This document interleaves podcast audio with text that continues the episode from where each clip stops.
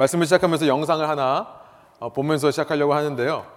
제가 최근 영화 목록이 업데이트 되지가 않아가지고 2003년에 봤던 영화 어렵게 기억을 떠올려서 2003년 무려 13년 전에 개봉했던 영화인데요. 브루스 올마이티라고 혹시 아시는지 모르겠어요. 요즘 이런 영화가 잘 안 나오네요. 예, 어, 잠깐 보고 말씀을 좀 나누도록 하겠습니다. 네, 어, 브루스 올마이티의 한 장면인데요. 이 영화에서 이 브루스라는 지금 짐 캐리가 연기하고 있죠. 이 브루스라는 사람은 신으로부터요.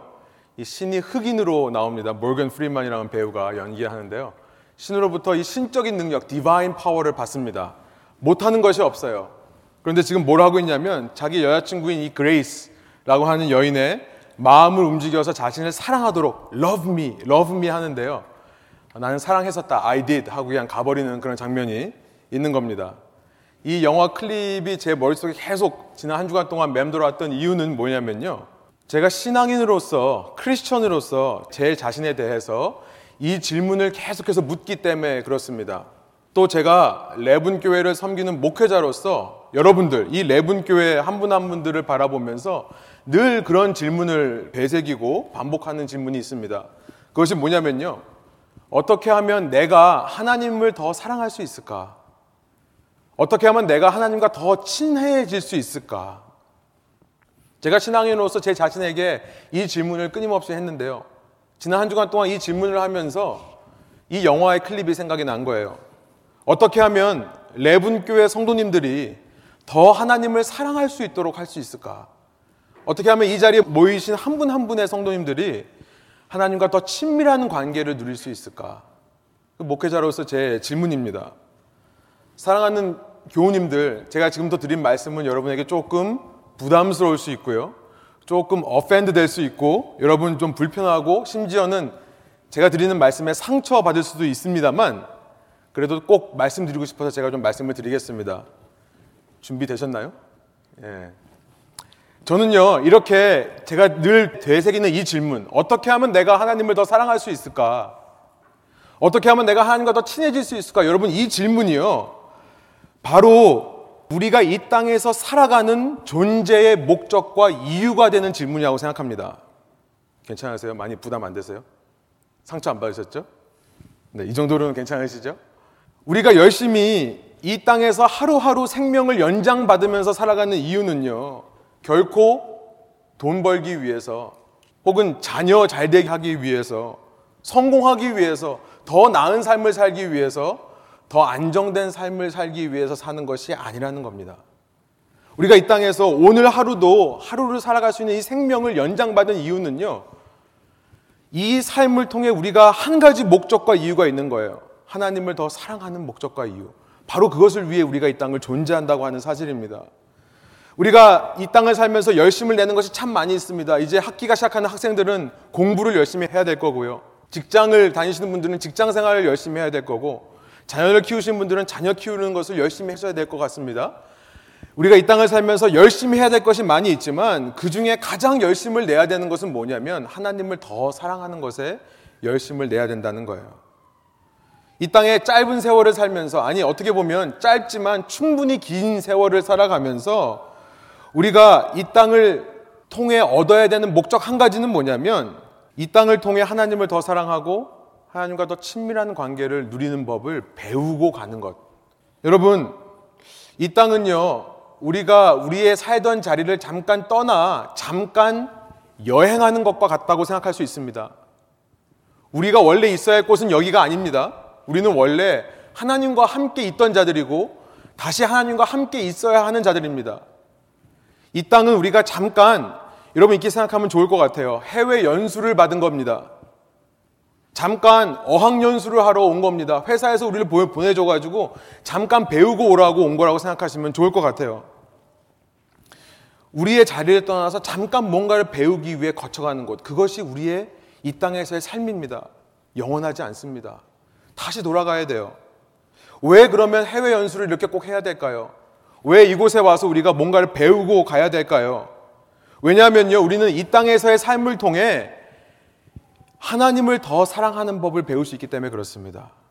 아니, 우리는 이 땅에서의 삶을 통해서만 하나님을 더 사랑하는 법을 배우게 되는 존재들입니다.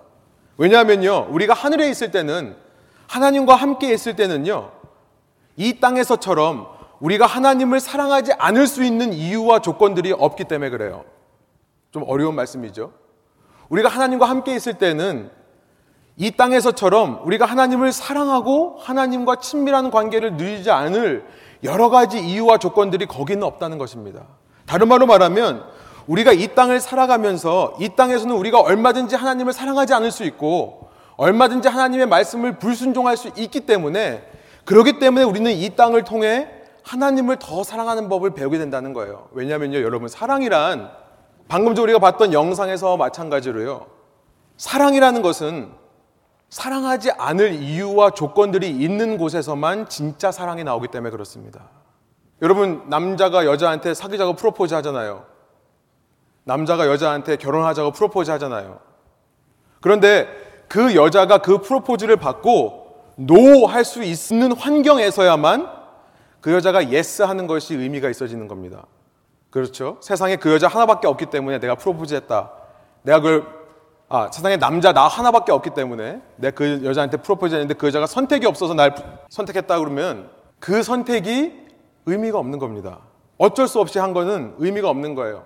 사랑하지 않을 수 있는 이유와 조건들이 가득할 때에만 그때에만 사랑이 사랑의 의미가 있어지는 거죠. 여러분 그 사랑은요 우리가 이 땅을 통해서만 배울 수 있는 겁니다. 물론 하나님과 함께 있을 때 우리는 완벽한 사랑의 관계를 누릴 겁니다. 그런데 우리가 이해하는 이 땅에서의 사랑이라는 것은요, 오직 이 땅을 통해서만 배울 수 있는 거예요. 어, 이렇게 죄가 있는 세상, 인간이 타락한 세상 속에서 얼마든지 내 마음대로, 내 의지로 하나님을 불순종하고 하나님을 거역할 수 있는 자유가 있을 때에야만 그럼에도 불구하고 우리가 하나님을 사랑한다. 그럼에도 불구하고 내가 죄를 짓지 않고 하나님을 사랑한다 고백하겠다. 라고 작정하는 그 사랑의 고백이 의미가 있어지는 거고요. 바로 그것을 위해서 하나님은 우리를 잠시 이 땅에 여행하도록 연수받도록 하신 거라는 것입니다. 하나님께서는 그걸 위해 이 땅에서 잠시 우리가 경험하고 있는 이 죄와 타락의 현실을 잠깐 허락하신 거예요. 우리의 삶을 잠깐 제한하셔서요. 이 땅에서의 삶을 우리를 위한 해외 연수로 사용하신다는 겁니다. 여러분, 그러니까 다시 말씀드리지만 여러분이 이 땅에서 어떤 삶을 사시든지 간에 여러분이 이 땅에서 어떤 가정을 이루시고 어떤 자녀를 낳아 기르고 직장을 통해 어떤 삶을 매일매일 살아가시건 간에 여러분 이 말씀에 조금 불편하시거나 부담스러우셔도 여러분이 바로 아셔야 되는 것은 뭐냐면 그 삶이란 여러분 자신을 위해 주어진 것이 아니라는 거예요. 그 삶을 통해 하나님을 더 사랑하는 기회로 삼으라고 하나님께서 주셨다는 사실입니다. 여러분 우리는요 매일매일 정말 고된 일로 인해 아무리 몸이 피곤하고 몸이 부서져 갈 것 같아도요, 직장에 나가죠. 정시에 직장에 출근하는 것을 어떤 경우에도 지켜야만 하는 사실로 알고 있습니다. 그런데 신앙생활은 하나님을 사랑하는 것은 바쁘면 잠깐 접어들 수 있고 다른 계획이 있으면 스킵할 수 있는 옵션처럼 생각한다면 이 땅을 사는 진정한 목적을 모르고 사는 것과 마찬가지라는 거예요. 이제 학교 학생들은 학교가 시작하는데요. 여러분 이번 학교 학기는 여러분 시험 있다고 교회 안 나온 일 없기 바랍니다. 학교 스케줄은 그렇게 열심히 따라가지만 신앙생활은 옵션이라고 생각하면 스킵할 수 있다고 생각한다면 여러분 그렇게 인생의 수단과 목적이 뒤바뀌어 있으면요 이 땅에서의 어떤 열심, 이 땅에서의 어떤 삶도 영원이라는 관점으로 볼 때는 아무 의미가 없다는 거예요. 예수님께서는요 이제 마태복음 16장에서 처음으로 이제 당신이 예루살렘에 올라가 고난을 받고 죽임을 당했다가 제3일에 살아난다, 3일 만에 살아난다는 사실을 말씀하시고 나서 이제 예루살렘을 향해 긴 여행을 시작하셨습니다. 이제 그 긴 여행이요. 오늘 우리가 읽은 본문 10절에서 끝이 나요. 드디어 이제 예루살렘에 들어오시는 겁니다. 우리는 이 여행 기간 동안에 예수님께서 제 아들에게 가르쳐 주신 말씀을 지난 마태복음 19장과 20장에 걸쳐서 다섯, 시간에 걸쳐서 Subversive Christianity, 전복적인 기독교라는 제목으로 어, 살펴봤었습니다. 예수님께서 이 여행을 갈릴로부터 시작하시면서 하셨던 말씀들을 우리가 다섯 번의 설교로 살펴봤던 거예요. 기독교, 예수님께서 말씀해 주신 이 성경적인 신앙이라는 것은 전복적인 거다. subversive한 거다. 뒤엎는 거다. 세상의 기존 원리를 뒤엎는 성질의 것이다. 우리가 그것을 믿는 것이다. 라는 것을 살펴봤습니다. 첫 번째로 약자를 위한 기독교라고 했습니다. 두 번째로 재물에 대해서 자유한 기독교. 재물을 나그럽게 나눠줄 수 있는 기독교다. 세 번째로 버리는 기독교다. 주님을 위해 자기의 의와 나의 기득권을 버릴 수 있는 것이 기독교다. 네 번째로 은혜의 기독교다. 다섯 번째로 섬기는 기독교다라는 것을 살펴봤습니다. 슬라이드를 보여주시면 예수님은 이렇게 갈릴리로 시작해서요. 갈릴리 남쪽 약 70마일 아래에 있는 예루살렘까지 오시는데요. 이 가르침들을 주시면서 오신 거예요. 그런데 보시면 직선 거리가 70마일이지 19장 1절을 보면 예수님께서 요단강을 건너서 가셨다고 되어 있습니다. 이렇게 돌아가신 거예요. 예루살렘으로 가는 길은 두 가지 길이 있는데 사마리아를 통과하는 길이 있는가 하면 요단강을 건너서 이렇게 동쪽으로 갔다가 내려와서 다시 서쪽으로 가는 길이 있는데 예수님은 그 길로 가신 겁니다. 이렇게 가면 걸어서 약 100마일을 넘게 걸어 가셔야 됩니다. 이 길을 걸어오시면서 전복적인 기독교에 대해서 거, 세상과는 거꾸로 된 기독교의 모습들을 가르쳐 주신 예수님이요. 이제 드디어 그 여행의 목적지인 예루살렘으로 들어오시면서 예수님 먼저 그런 전복적인 모습을 보여주시는 것이 오늘 본문이에요. 예수님 먼저 세상과는 너무나 다르게, 세상과는 너무나 거꾸로 된 모습을 보여주시는 겁니다. 뭡니까? 우리가 5절 읽은 것처럼 나귀를 타고 예루살렘에 들어가시는 거예요. 나귀를 타고 겸손한 모습으로 시온산 위에 있는 그 예루살렘 성화로 들어가시는 모습. 그것을 말씀하시는 것이 오늘 본문입니다. 그래서 오늘 제목을요. 나귀를 타신 예수, Jesus riding on a donkey. 나귀를 타신 예수라는 제목으로 설교하기를 원하는데요. 제가 아까 반복해서 했던 그 질문 여러분 기억하시기 바랍니다. 우리가 어떻게 이 땅을 살아가면서 하나님을 더 사랑할 수 있을까? 여러분 저는 그에 대한 답을 이 나귀를 타신 예수님의 모습에서 발견했습니다. 그래서 그 말씀들을 여러분과 나누고자 합니다. 다시 슬라이드를 보여주시면 이제 이 요단강을 건너서 이 다시 여리고를 지나서 예루살렘으로 돌아오시는데요. 이렇게 동쪽에서 서쪽으로 오시는 오는 이 길에는 예루살렘에 있는 시온산 바로 동쪽에 감람산이라는 것이 있습니다. 감람산과 이 예루살렘 사이에는 기드론 골짜기라는 것이 있는데 이 둘 간의 거리는 이제 가장 가까운 곳은 한 1마일 정도, 먼 곳은 한 2마일 정도 되는 아주 가까이 붙어 있는 산이에요. 오늘 1절에 보니까 그 감람산 벳바게라는 곳에 이르렀을 때에 예수님께서 두 제자를 보내 나귀 두 마리를 데리고 오라고 명령하시는 장면이 1절에 기록되어 있습니다. 이 감람산은 높은 산은 아닙니다. 한 2000피트 되는 한 800m 되는 어, 산인데요. 그 위에 올라가면 이제 예루살렘 전체가 다 보이는 거예요. 이 벳바게라는 이름의 뜻은요. House of Unripe Fig. 그러니까 익지 않은 무화과 나무의 집, 익지 않은 무화과의 집이라는 뜻이에요. 이제 후에 우리가 말씀을 통해 살펴보겠습니다만 21장 19절에 가면 그 이름의 뜻이 왜 그렇게 됐는지에 대해서 설명하고 있습니다. 아무튼 이 벳바게라는 곳은 현대 어디에 정확히 있는지는 알지 못하지만 감람산 위에 있는 곳이라면 여러분 가까우면 예루살렘으로부터 1마일, 멀면 2마일 안에 있는 지역이에요. 예수님께서 지금 예루살렘으로 오시면서 몇 마일을 걸어 오셨다고요? 예, 100마일 넘게 걸어 오셨다고요. 그런데 이제 1, 2마일 남겨놓고 나서 갑자기 나귀를 데리고 오라고 말씀하시는 겁니다. 2절, 3절에 보니까요. 예수님은 심지어 미리 이것을 준비해 놓으셨던 것 같아요. 이미 그 건너편 마을에 어떤 사람에게 당신이 탈 나귀를 준비시켰고요. 주가 쓰시겠다라고 하는 그 암호, 패스워드만 말하면 바로 내어줄 수 있게끔 다 조치를 취해 놓으신 것 같습니다. 예수님은 왜 100마일 동안 걸어오셨는데 1, 2마일 남겨놓고 나귀를 타고 가시는 것이고 왜 이렇게 치밀한 준비를 해놓으셨던 것일까요? 예수님께는 분명한 목적과 의도가 있어 보이는데요. 그 목적에 대해서 4절, 이 성령으로 감동을 받은 마태는 이렇게 기록하고 있습니다. 우리 한번 4절을 한 목소리 한번 읽어볼까요?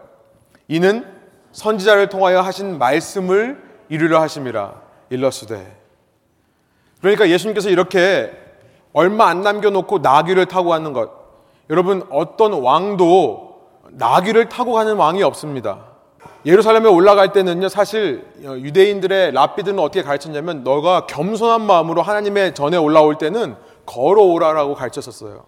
100마일 걸어오시고 나서 얼마 남지 않았는데 왜 꼭 나귀를 타고 가셔야 되는가? 왜 이렇게 치밀한 준비를 해오셨는가? 한 가지 이유가 있다는 것입니다. 하나님의 말씀을 이루시기 위해. 예수님의 모든 삶은 오직 하나님의 말씀이 인도하시는 대로 따라가기 위한 것에 그 초점이 맞춰져 있었다는 것을 살펴볼 수 있는 거죠. 어느 선지자라고 되어 있습니다. 이것은 누구 선지자라고 얘기하지 않아도 유대인들 어려서부터 하나님의 말씀을 외우고 읽었던 유대인들이라면 다 아는 선지자의 말씀이에요. 스가랴라고 하는 선지자의 9장 9절에 나오는 그 책에 나오는 말씀입니다. 그 말씀을 5절에 인용하면서 이렇게 말씀하세요. 우리 한 목소리로 다시 한번 읽어볼까요? 시온 딸에게 이르기를 내 왕이 내게 임하나니 그는 겸손하여 나귀 곧 멍에 매는 짐승에 새끼를 탔도다 하라 하였느니라. 여기서 말하는 시온의 딸들이란 예루살렘에 있는 이스라엘 사람들을 얘기하는 겁니다. 예루살렘에만 있는 사람들이 아니라 사실은 이스라엘 백성을 가리키는 표현이에요. 네 왕이 너에게 임하나니 그는 겸손하여 나귀를 탔다. 여러분 그러니까 예수님께서 나귀를 타신 제1의 목적이 무엇입니까? 이 말씀을 이루기 위해서 그런 건데요. 이 말씀을 통해서 예수님이 왜 나귀를 탔는지 그 제1의 목적을 우리는 발견하는 것이죠. 당신이 겸손하다는 것을 알려주기 위해서라기보다는요. 그 전에 당신이 왕으로 오신다는 사실을 알려주기 위해 나귀를 타는 겁니다. 하나님께서 스가랴라는 선지자를 통해서 이 예루살렘에 오는 왕은 독특한 왕인데 나귀를 타고 올 거다라고 예언했기 때문에요. 그러기 때문에 예수님께서 나귀를 타신 거예요. 그리고 그 다음에 그렇게 나귀를 타심을 통해 예수님의 겸손함이 보여지는 거죠. 이렇게 이 땅에 오신 왕이신 예수님, 유대인들이 기다리던 그 메시아, 기름 부음 받은 자, 왕이 되신 예수님께서 겸손한 모습으로 오신다는 것을 동시에 이야기하는 것입니다.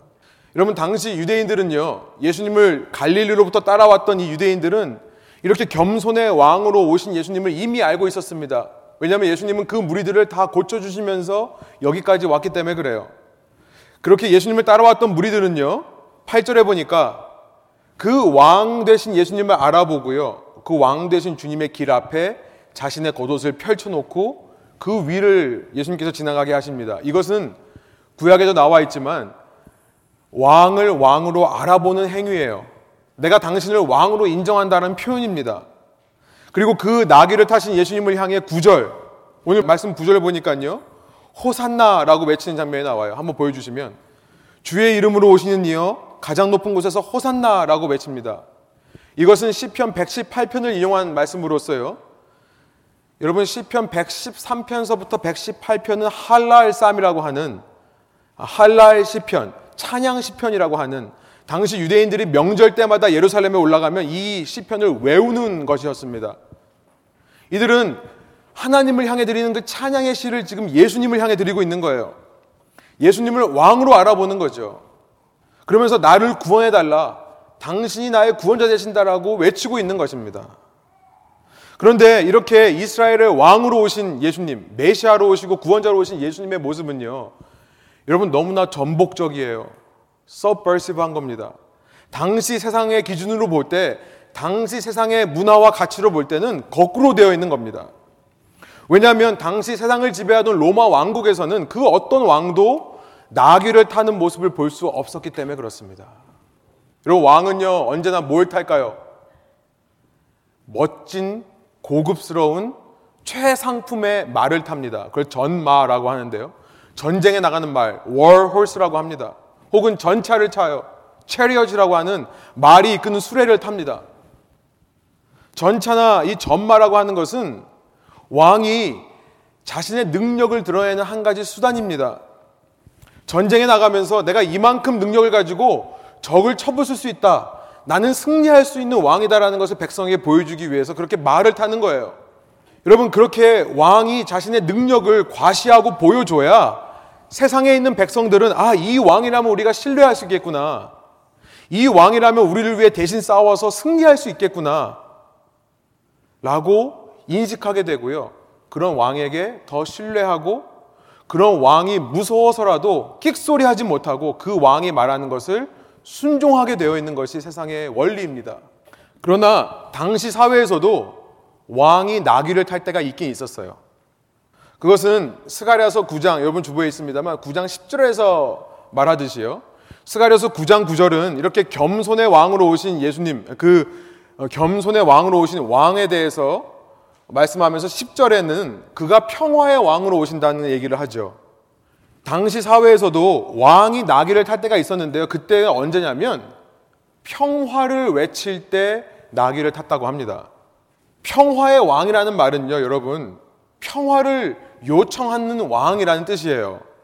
평화를 요청한다는 말의 뜻은 뭐냐면 쉽게 말하면 항복하는 겁니다. 상대방 왕이 우리에게 전쟁을 하러 오는데요. 멋진 말을 타고 오겠죠. 그런데 아무리 계산을 해봐도 우리의 힘으로 그 왕을 이길 수 없을 때 이쪽 왕이요. 나귀를 타고 그 왕을 맞으러 나가는 거예요. 평화를 요구하는 겁니다. 평화를 요구한다는 말은 항복이라는 말이에요. 난 당신을 이길 수 없습니다. 우리 화친을 맺읍시다. 싸우지 말고 화해합시다. 쉽게 말하면 화해를 요청하는 것이 나귀를 타는 왕의 모습인 겁니다. 여러분 그러니까요. 우리 재미있는 영상 보고 나서 갑자기 좀 지루한 얘기를 쭉 했는데요. 여기까지 한번 정리를 해드릴게요. 예수님께서는요 분명한 목적을 가지고 미리 준비하신 대로 이 감람산에서부터 1, 2마일밖에 되지 않는 거리를 나귀를 타고 오시는데요. 그렇게 나귀를 타신 이유는 먼저는 장신이 왕임을 나타내기 위해 그랬다. 그러나 그 왕은 예루살렘을 지금 정복하러 오는 왕이 아니라 뭐라고요? 예루살렘에게 평화를 외치는 왕. 쉽게 말하면 예루살렘을 향해 나는 당신과 싸울 수 없습니다. 항복하면서 오는 왕의 모습으로 보인다는 거예요. 여러분, 예수님은 지금 예루살렘에 오시면서 그 예루살렘 있는 사람에게 항복하며 오시는 겁니다. 예수님이 어떤 분이십니까? King of the Kings. 만 왕의 왕이시고요. Lord of the Lord. 만주의 주유세요. 예수님 자체가 창조주이십니다. 크리에이터예요. 그런데 그런 창조주이신 예수님께서 창조물, 크리에이션에게 오면서 그런 평화의 왕으로 오신다는 거예요. 항복을 요청하면서 온다는 것입니다. 그것을 가리켜서 지금 스가랴 9장 9절에 그 스가랴 선지자는 하나님의 영에 감동되어서 그렇게 나귀를 타고 오시는 메시아의 모습을 이미 예언하면서 그가 겸손히 나귀를 탔다. 그렇게 만왕의 왕이신 분이 항복을 외치며 오는 모습을 보고서 겸손의 왕으로 오셨다라고 지금 표현을 했던 것입니다. 여러분 이 말씀을 묵상하면서요 저는 자연스럽게 제가 지난 수요 성경 공부 때 나눴던 창세기 말씀을 떠올릴 수밖에 없었습니다. 수요일 성경 공부에 나오신 분들에게는 되게 죄송한 말씀입니다만 많은 분들이 참석 못하고 계시기 때문에요. 또 여러분 한번 들으셨어도 또 지금쯤 되면 잊어버릴 수 있었기 때문에 제가 다시 한번 나눴던 말씀 중에 하나를 좀 이 시간 나누려고 합니다. 양해해 주시기 바라고요. 다른 분들에게는 아 이런 거 공부하는구나 제가 맛보기로 다시 한번 마지막으로 한 번만 더 나누도록 하겠습니다. 창세기 32장의 얘기인데요. 여러분 야곱 아시죠? 창세기 32장에 보면 아브라함, 아브라함 밑에 이삭, 이삭 밑에 두 아들이 있는데 에서와 야곱이 있는데요. 이 에서라는 사람은 쌍둥이입니다. 나오면서 자기 형의 발꿈치를 잡고 나왔어요. 그래서 속이는 자라는 이름의 야곱이라는 이름이 붙여집니다. 이 야곱은요 결국 자기의 형을 속이고요. 자기가 형인 척해서 아버지로부터 모든 축복을 대신 받고 도망칩니다. 도망치고 나서 20년 동안 딴 곳에 살다가 이제 20년 만에 다시 자기의 형을 만나러 오는 장면이 32장에 기록되어 있어요. 근데 이 사람이 얼마나 부족한 사람이냐면 이 두 아내와 두 아내의 여종들과 아들들을 데리고 이 형을 만나러 오는데요. 남자라면 자기가 제일 먼저 가야죠. 그런데 자기의 소유 가축들을 다 보낸 다음에 자기 아들들과 어머니들, 어, 아내들 아내들을 보내고 자기는 아직 야복강을 건너지 않고 여기서 앉아 있습니다. 홀로 있는 거예요. 그 야복강이란 이제 그 외삼촌 라반이 있는 곳에서 다시 에서가 있는 약속의 땅으로 들어오는 그 강이에요. 자기는 건너지 않고 자기 식구들을 다 보낸 다음에 자기는 혼자 남아 있는 장면입니다. 그때 어떤 이가 나타나서요. 이 야곱과 씨름을 해요. 그 어떤 이란 우리 주보에 있습니다만 후에 보면 32장 28절에 보면 하나님이세요. 그 사람과 씨름한 걸 가리켜서 하나님과 씨름했다라고 표현하거든요. 하나님께서 나타나셔서 이 야곱에게 씨름을 걸어옵니다. 그래서 야곱이 열심히 그 사람과 씨름을 해요. 레슬링을 하는 겁니다. 그런데 여러분 놀라운 말씀이 32장 25절에 기록되어 있어요. 제가 한번 읽어 드릴게요. 그는 여기서 말하는 그는 하나님이세요. 그는 도저히 야곱을 이길 수 없다는 것을 알고서 야곱의 엉덩이 뼈를 쳤다. 야곱은 그와 씨름을 하다가 엉덩이 뼈를 다쳤다. 여러분 하나님이 야곱과 씨름을 하는데요. 야곱을 결코 이길 수 없었다라고 얘기하는 겁니다. 놀라운 기록이에요. 여러분 이게 말이 됩니까?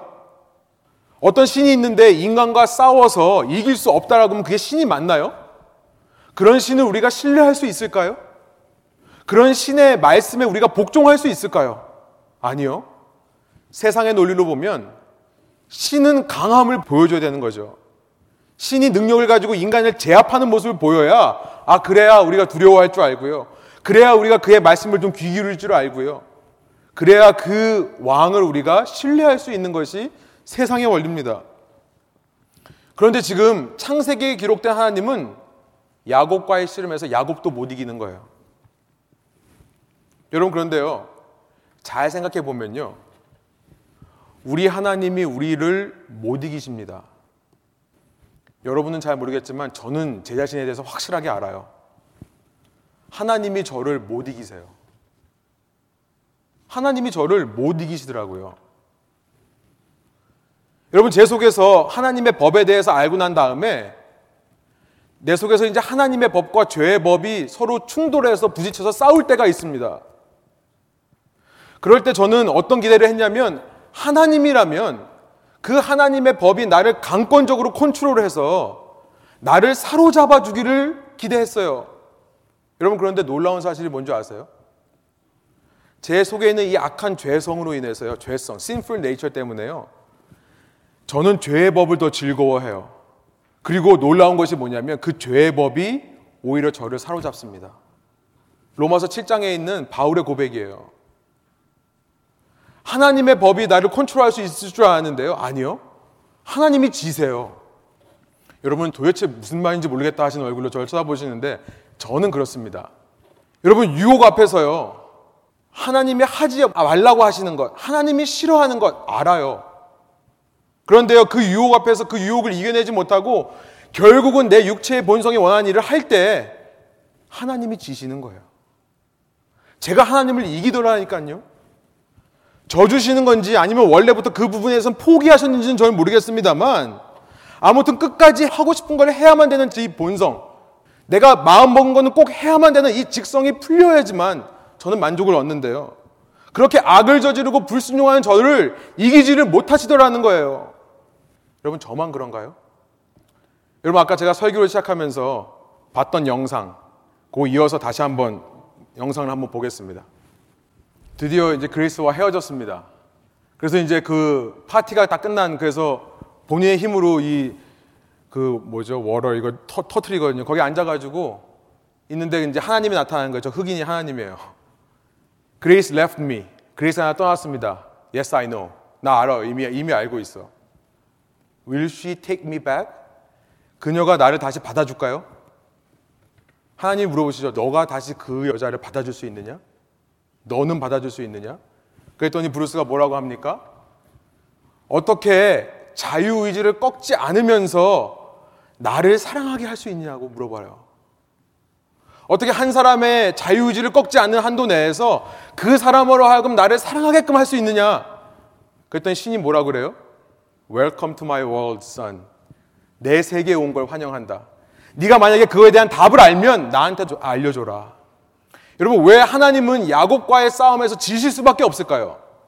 왜 하나님은 저와의 싸움에서 맨날 지시는 걸까요? 여러분 창세기 32장에 보니까 그렇게 하나님과 겨루었던 그 야곱의 이름이 이스라엘로 바뀝니다. 이스라엘. 이스라엘. 하나님과 스트럭을 했다. 하나님과 겨루어 싸웠다라는 의미입니다. 그래서 하나님을 결국은 이기고라 말았다라는 의미예요. 여러분 이스라엘이라는 말은요. 야, 그렇게 하나님, 하나님인 존재를 이긴 위대한 백성인, 그렇게 신적인 존재도 힘을 못 쓰는 위대한 백성이기 때문에 잘난 척 하면서 하는 얘기가 아닙니다. 여러분, 이스라엘이라는 이름은요, 우리가 창세기를 통해 보고 있지만, 또 창세기뿐만 아니라 성경의 모든 책들이 동일하게 얘기하고 있지만, 불순종하는 백성의 모습을 보여주는 거예요. 그 이름이요. 하나님께서 택하신 백성이라면 하나님께 순종할 줄 알았는데 이들은 끝까지 하나님을 저항하더라. 이들은 끝까지 하나님께 불순종하더라. 결국은 자기가 하고 싶은 대로 끝까지 하고야 마는 사람들이더라.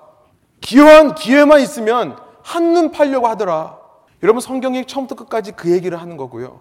그렇게 하나님께 대드는 자들이라는 것을 가리켜서 이스라엘이라고 표현하는 겁니다. 여러분 저도 이스라엘 중에 한 명이에요. 여러분 지금 본문에서 예수님은요.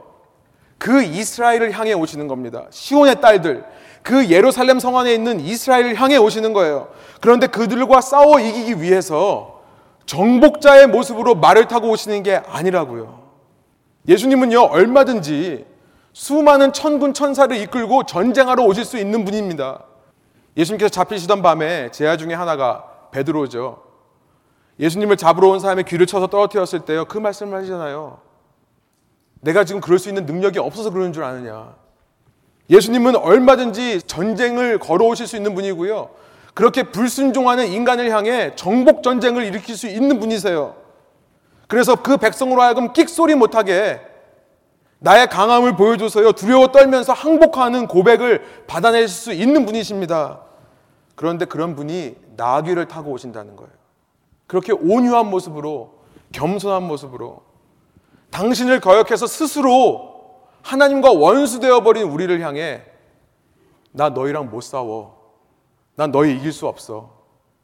우리 화해하자. 황복하는 모습으로 온다는 거예요. 사랑하는 여러분, 제가 말씀을 시작하면서 크리스천으로서 또 목회자로서 고민하는 질문이 있다고 했습니다. 어떻게 하면 우리가 이 땅의 삶을 통해 더 예수님을 사랑할 수 있을까? 여러분, 여기 답이 있습니다. 답이 여기 있어요. 오늘 나를 향해서요. 나귀를 타고 오시는 예수님을 발견하면 되는 겁니다. 그렇게 우리를 이기지 못하시면서요. 우리와 화해하시고자 평화의 악수를 건네며 오시는 예수님의 모습. 여러분 그 예수님의 모습을 발견할 때에만 우리는요. 우리 마음속에 자발적으로 그 예수님을 사랑하고자 하는 마음이 생겨나는 것입니다. 이게 기독교예요. 이게 기독교의 신앙입니다. 이제 예수님께서 다음 본문에서부터 시작해서 계속해서 반복하면서 말씀하시겠지만요. 여러분 우리가 그런 예수님을 발견하지 못하면 나귀를 타고 오신 예수님을 발견하지 못한 채 기독교라는 것을 그냥 종교로만 이해를 해서요. 나의 의를 가지고 여러 가지 목표를 만들어 놓고 신앙생활 목표를 만들어 놓고 신앙생활 습관을 만들어 놓고 그걸 지키느라고 헛된 열심만을 내고 있다면 여러분 그런 예수님을 닮아서 내가 먼저 나도 예수님처럼 평화를 전하는 자로 나도 누군가에게 peacemaker로 내가 먼저 화해하고 내가 먼저 화친을 하는 그런 모습으로 살아가지를 않고 아직도 따지고 재고 비교하고 내가 가진 기준을 가지고 나의 의를 가지고 정죄하고 있다면요. 여러분 그런 모든 노력과 열심은 아무리 이 땅에서 우리가 열심히 한다 하더라도 영혼의 관점에서는 아무 의미 없는 일이라는 것입니다. 그것은 기독교가 뭔지를 모르는 사람들의 행동이라는 거예요. 여러분 우리는요 도대체 어떤 예수를 믿고 있습니까? 우리를 위해 늘 강한 모습으로 말을 타고 오시는 예수님을 보고 있습니까? 나귀를 타고 오는 예수님을 보고 있습니까? 오늘 본문 마지막 10절부터 11절에 보면요. 이 한 예수님을 놓고 정확히 두 부류로 대조되는 사람들의 모습이 보입니다. 10절부터 11절 우리 한번 한 목소리로 한번 읽어볼까요? 예수께서 예루살렘에 들어가시니 온 성이 소동하여 이르되 이는 누구냐 하거늘 우리가 이르되 갈릴리 나사렛에서 나온 선지자 예수라 하니라. 11절에 나오는 이 무리들은요. 예수님을 지금까지 따라온 사람들입니다. 우리가 20장에서 봤지만 수많은 무리가 예수님을 따라 올라오고 있었어요. 그 무리를 말한 겁니다. 이 무리들은 알아요. 이 예수님이 어떤 분인지를 압니다. 그는 선지자고요. 하나님의 말씀을 이루기 위해 왔다고 하는 거고요. 그를 알아보고 그 앞에 왕으로 영접하는 행위, 자신의 겉옷을 피고 종려나물 가지를 흔들면서 호산나라고 외쳤던 사람들이 이 무리들이에요. 여러분 우리는요 이 무리가 이제 일주일 만에 그를 십자가에 못 박으라는 무리로 바뀐 줄 알지만요 아니에요. 이들은 예수님을 이렇게 왕으로 인정했던 무리고요. 십자가에 못 박으라고 했던 무리들은 10절에 나와 있는 예루살렘 성 안에 있는 무리들입니다. 여러분 예루살렘의 성 안에 있는 사람들은요 예수님의 모습을 보면서 소동이 일어나는 거예요. 왜 소동이 일어나겠습니까? 그 원인은 하나예요. 지금 예루살렘은요 로마 황제가 다스리는 지역입니다. 원래는 로마 황제가 이 유대인 지역의 각 지역마다 분봉 왕들을 세웠어요. 테트아크라고 하는데요. 네 명의 분봉 왕들을 세워서 다스리게 했는데요. 이 유대 지역, 유대 중에서도 예루살렘에는 그 분봉왕을 나중에 없애버리고요. 로마가 직접 자신의 통치자 가버너를 보내서 통치하게 합니다. 그런데 지금 갈릴리라고 하는 아직도 헤롯이라는 분봉왕에 다스리고 있는 그 지역에서 온 한 사람이 유대인의 왕이라고 지금 얘기를 하는 거예요. 그러니까 그 예루살렘 안에 있던 사람들은 소동이 날 수밖에 없는 겁니다. 또 로마 황제가 이를 알면 군사를 이끌고 쳐들어올 것인데 여러분 이때로부터 약 한 130년 전에 마카비라는 사람이 이곳에서 혁명을 일으켰었어요. 유대인의 왕국을 다시 한번 건설해 보자고 해서 로마 왕국에 대항해서 싸웠던 적이 있었습니다. 그때 로마 군대가 와가지고 쑥대밭을 만들어 놨던 경험이 있어요. 이제 갈릴리에서부터 한 청년이 왕이라고 한다면 또 로마 군사가 쳐들어오겠구나. 두려워 소동하는 겁니다. 여러분 이들의 신앙은 뭡니까? 두려움의 기반이 되어서 신앙생활을 하는 거예요. 자기를 따르는 사람, 자기를 이끄는 사람의 강함만을 보고 따라가는 사람들입니다. 하나님과의 사랑의 관계에서 나오는 그런 자발적인 사랑과 섬김이 아니라 사람들의 시선 때문에, 사람들과의 의리 때문에, 사람이 주는 인기 때문에, 사람이 주는 명예 때문에, 사람이 주는 권력 때문에 섬기는 자들인 거예요. 여러분, 우리는 이 시간 그런 자들 되지 않기를 소원합니다. 이 시간 우리는요, 눈을 들어서 그런 나를 향해 나귀를 타고 오시는 예수님을 발견하기로 합니다. 그렇게 힘없이 도살장에 끌려가는 양처럼 나를 위해 십자가에서 죽으신 주님을 바라보기를 원하는 것입니다. 그리고요, 그 예수님의 모습을 발견하고 우리 속에서부터 자발적인 회개와 결단이 있기를 소원합니다. 그렇게 예수님을 죽게 할 수밖에 없었던 나의 불순종을 다시 한번 회개하면서요. 여러분 이 시간 우리가 한 목소리로 고백하기로 합니다. 주님 사랑합니다. 주님 감사합니다.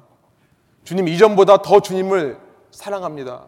이 땅을 살면서 우리가 매일매일 어제보다 오늘 주님을 더 사랑하기 원합니다. 그 결단의 고백을 드리시는 저와 여러분 되기를 소원합니다. 함께 기도하시겠습니다.